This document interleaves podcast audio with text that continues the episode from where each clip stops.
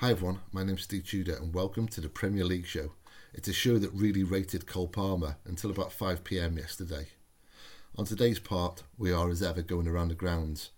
But as it's transfer deadline day at the time of recording, it would be entirely remiss if we don't don our yellow ties and cover that too. There's also the Champions League draw to get our teeth into. There is, in short, a lot to get through, but thankfully I'm joined today by a footballing polymath an author, an author, a journalist, and an all-round good guy. It's Ryan Baldi. Hi, Ryan. You there, mate? Hi, Ste. How you doing, mate? I'm good. I'm very good. We are doing this, I should say, at 9 p.m., which I'm an I'm an hour away from my pajamas. so thank you very much for agreeing to do this because I know that um, with family commitments and work commitments, time is is short. Um, and there's a lot to get through today, isn't it? I mean, got transfer deadline day, Champions League draw, um, Premier League weekend coming up. To think that what three weeks ago there was no football at all is a bit weird, isn't it? Yeah, it's uh, no rest for the wicked now the season's up and running. Yeah, absolutely. Um, so I guess a good place to start would be the most surprising transfers that occurred in the last few days. One that just came out the blue for me was Ansu Fati to Brighton. Yeah. Now, undoubtedly, a very, very good signing for Brighton. It's it's it's all pluses for them, isn't it? A year long uh, loan. Um, I don't know what happened after that year, whether there's got any chance of purchasing him. Who knows? Let's see how their season goes first. But an explosive talent, um, someone who is is just basically can play anywhere across the front three. I've seen on Twitter today people saying, well, you know, they've got Mitoma. They, they don't need him on the left, but he, he doesn't have to exclusively play on the left. Um, do you rate him? And is he that good a signing for, for Brighton?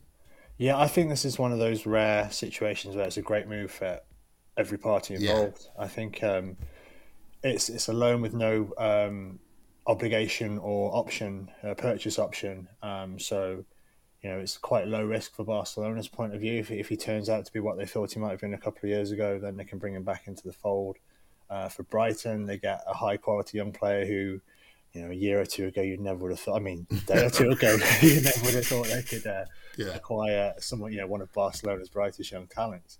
And um, for, for Ansu himself, um, it's a really kind of forward-thinking coach to be working with in De Zerbi. They play a really exciting and, and, fast-paced style of football, which will really suit him. So I think it's one of those that works perfectly. And in terms of positionally, as you mentioned, you, know, you have Mitoma, who's electric on the left, but um, Ansu's played a lot as a number nine, and I think that could be mm. an interesting option there. Because obviously they've, they've got Danny Welbeck leading the line, they've got Evan Ferguson, so there's competition there.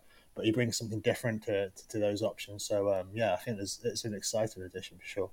Yeah, and, and too often I think people will say precisely that. You know, oh well, who, where's he going to play because there's this player. But I mean, these days with 60 game seasons mm. and Brighton in Europe, um, you know, they're all going to get their fair share of game time, which kind of brings me neatly on to Cole Palmer, who a lot of City fans were expecting to get more game time this season. Um, that certainly transpired at the start of the season in the Community Shield and the Super Cup, uh, games in which Cole Palmer scored very highly rated at the club, very highly rated amongst the fan base, and then he goes to Chelsea for forty million pounds. Let's just begin with this from Chelsea's perspective. They they don't need him, do they? I don't think so, but that, that hasn't stopped them as it this summer. no, not at all. Need, need hasn't been a, a, question for them, I don't think. They, they bought uh, Noni Madueke in, in January and mm. gave him the number 11 shirt this summer and then they bought, you know, they tried to get um, Olise from from Reading to play the same position. Now they've gone and got Cole Palmer, who ostensibly plays the same position. Now he's more probably a bit more versatile, can play across the front line, can play as you know behind the striker or or whatever. But um, yeah, it's just it's a strange one. They've spent a lot of money um, for a lot of potential this year. It seems there's not yeah. too too many established stars, and you've still got quite a lot of um, a lot of maybe players. Um, in their squad, and they're not. I mean, I, we're going to get to Chelsea later, I think, but I, you know, purely on ter- in terms of uh, Cole Palmer, I'd, I'd, have to defer to you. But I, I, I was shocked when I saw mm. first and foremost the interest. Um, I was shocked when I saw the fee, and then also, you know, from City's perspective, why why do they need to sell it? It's also a question of, you know, the FFP in its current incarnation. Um, it, it, rewards selling your your own homegrown players, doesn't it? Which is yeah, which is kind of a, a strange and, and unwelcome um, situation because. Uh, if you sell an academy player, the fee you bring in goes in on, on the books as pure profit. Whereas um, if you're selling on a player that you've bought previously, you, you, the fee is counted against their amortized value. So uh, your profit is mitigated. So yeah, it's it's a strange thing where we're seeing a lot of academy products um, being sold off for big fees because it's a good way of balancing the books from an FFP point of view. Um, I don't know if that is a consideration for City, but um, yeah, it's, it's definitely a deal that shocks me. I'm interested to to see what you think actually in terms of you know what's Palmer's ceiling. Um, is the fee you know can he justify the fee? Does he justify the fee? Um, he definitely can justify the fee, and he can definitely be a success at Chelsea. It's just whether he's given the opportunity to do so. Um, he didn't have his best of seasons last season. He absolutely stalled. Um, and p- perhaps he did so because he was played out of position a lot. Any times he played on the right, which was all too rarely, um, he did impress. He looked the business there. Um, it's yeah. I mean, City, to be fair, view their kind of academy as a profitable enterprise, mm-hmm. uh, and it's it's worked out well for them. You mm. know, it's kind of you know millions upon millions of pounds they've raised from that. Um, but in this particular instance, Cole Palmer did feel that level above. Um, yeah. Or he seemed to be one step further down the line, whereas, you know, already this summer we've sold two or three players who could go on to become really, really good players. It felt like Cole Palmer was already just that one, you know, he was nearly there to becoming a, a really, really good player.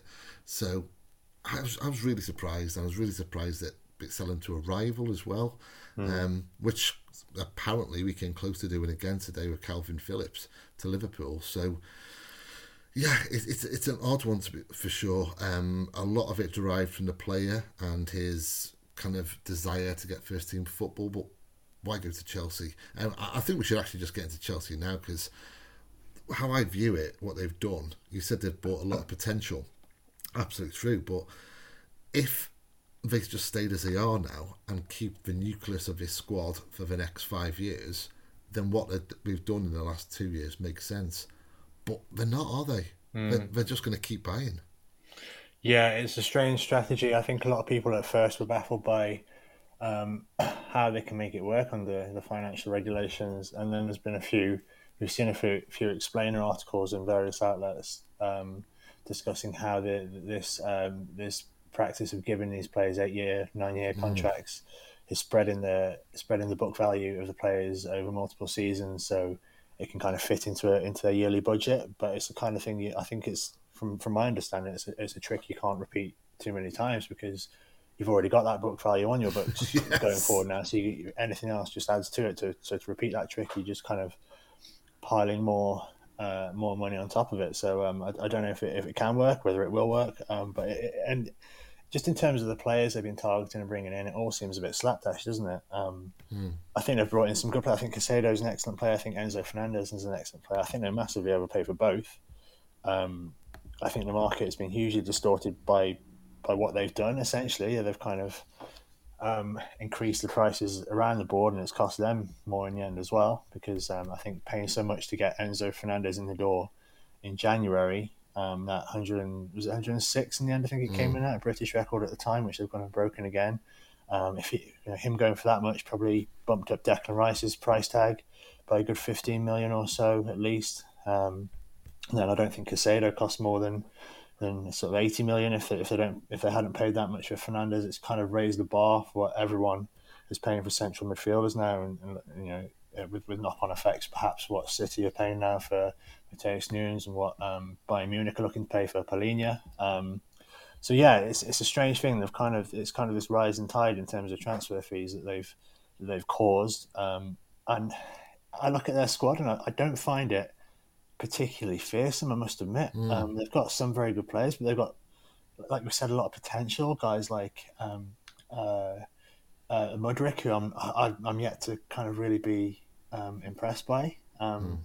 I get it's still early days with him. Um, brought in Jackson from uh, Villarreal. Um, again, it's another kind of potential buy. We've got to wait and see how it pans out. But this is a team who finished was it eleventh or twelfth last year. Twelfth, yeah. Got ambitions of, of trying to get back into the Champions League. You'd think they'd perhaps want a few more sort of certainties through the door, a few more who could make a, a quick impact. Um, I don't know if they may be relying on you know Fernandez having settled for, after that first six months, and he has looked good so far. Um, Sterling on in his second year is looking better, so maybe they're kind of thinking that what they already had in house would be enough to close that gap. But it is a big, big gap, um, and then you know the potential will will serve them for years to come. But um, it, it is hard to discern uh, a strategy, isn't it? It seems like they've been targeting everyone and anyone, mm. and when one door has been closed in their face, they've moved straight on to somebody else pretty swiftly. Um, so yeah, I, I, don't know. What, what do you make of it? Um, exactly that, really, and, kind of I go back to the fact that if they if they kind of you know stuck with what they've got now, then yeah, that, that makes sense. They've, they've completely overhauled their squad. Um, I'm, I'm very much in favour of what they've done with the outgoings. I, I always believe that. I think if you've got a new guy coming in, if it's, you know, in inverted bracket, a, a kind of a new era, then get it all done in one window or as short a, a time as you can. You know, get rid of a, the deadwood as quick as you can, even if there is an impact on the, on the first six months thereafter or next year. Um, I think that's better than just keeping people around the place who they know they're not wanted and you don't want them. Um, and they've been absolutely ruthless in that regard. So in terms of their outgoings, apart from Kovacic to City, which just doesn't make any sense on any level for me, um, but that aside, him aside, I think they've done really well with, in that regard. Mm. The players they've brought in, you can make a case for all of them individually that yeah, he could come good, he could be superb, he could really improve him. But like I say, they're not going to stop there. And so maybe not in January, but certainly next summer, you can anticipate another four or five other players coming in. And what's that going to do, going to, do to their FFP? And what's that going to do to the squad? And they are desperate for stability. And there is absolutely no stability there. Mm. Um, so it's I just find it perplexing because they've got all the kind of elements there to be a successful club, and they don't seem to be settling for it. It's like someone said on Twitter, and they were half joking, but saying that Boehly's just kind of he just loves the transfer market. He loves you know the deals. He loves the yeah. kind of hustle and bustle. Um, he's not someone who's just going to say right, let's just kind of have, have a period now where we kind of you know keep with what we've got and grow organically. That that would concern me greatly if I was a Chelsea fan. Yeah, yeah, I I, uh, I completely agree. It's, it's a strange situation. It's such a huge outlay as well. It's it's hard to kind of understand at what what, what kind of success would, would, would kind of cover the cost of all this. What yes. are they looking to achieve? Yeah. What is what is achievable for them, and what, what do they think can kind of justify the outlay from a financial point of view? But I guess those are questions for Boehly, the the wheeler dealer. the wheeler dealer indeed. Uh, what have you made about Balogun going to Monaco? I don't know an awful lot about him apart from his stats and figures, and you know I've kind of written about him, but I haven't seen a lot of Balogun. I've got to say, I saw you know a bit of him in, in pieces, but really impressed. Good scoring record, prolific. Why why don't Arsenal want to keep him? I, I, don't really fully understand that. Yeah, I wonder if it goes back to what we what we touched on earlier about um, this kind of incentivization yeah. of yeah the profit for the young players, and I guess they've stuck with Nketiah over him. It seems um, from from my perspective, from, from what I've seen of each, I, I would say that Balogun perhaps looks a better prospect, but yeah. maybe um, there was just more on offer for Balogun than there was for Nketiah, so that's why they've gone that route. Yeah, um, it's good price to be fair. Yeah, yeah, it's decent money. They've sold him away from the league. I think he's another one who Chelsea were looking at, wasn't he? I mean, who hasn't been this year? But um, I think the fee quoted for Chelsea was a lot higher than the fee that he's actually gone to, to Monaco for. So they've sold him away from the league um, deliberately and um, got a decent fee. It's, it's a decent opportunity for, for the young player as well, playing Ligue 1, where he proved to be comfortable last year with Reims, scoring 21 goals. Um, so yeah, it's, it's, a chance for him to build on that and, and maintain that momentum. Um, Monaco, another club who've lacked stability over the last few years. So yes. we'll see how that Indeed. how that works out with him. Um, but uh, yeah, in terms of for Arsenal, I guess he's someone you do you would like to see these prospects given a chance, but it, it, just doesn't happen very much at the highest level now with teams who are chasing titles and chasing top four positions. Um, so I guess from their point of view, he's someone who was never particularly integrated. I think he's only started one Premier League game in his career, mm. um, so he's not a loss. He's just kind of a, as we said, pure profit on the books and someone they can kind of they can. It, it's it's an exit they can easily absorb. It's he's not someone they were depending on, so it's kind of free money in a way. Thanks for listening to the first 15 minutes of the show. To listen to the full podcast and all our contents, including reviews, previews, analysis, quizzes, and much more, go to 9320.com to sign up now, or simply click the link in the description. So, what are you waiting for? Go to 9320.com now for the best, most passionate, impartial coverage of Manchester City and beyond.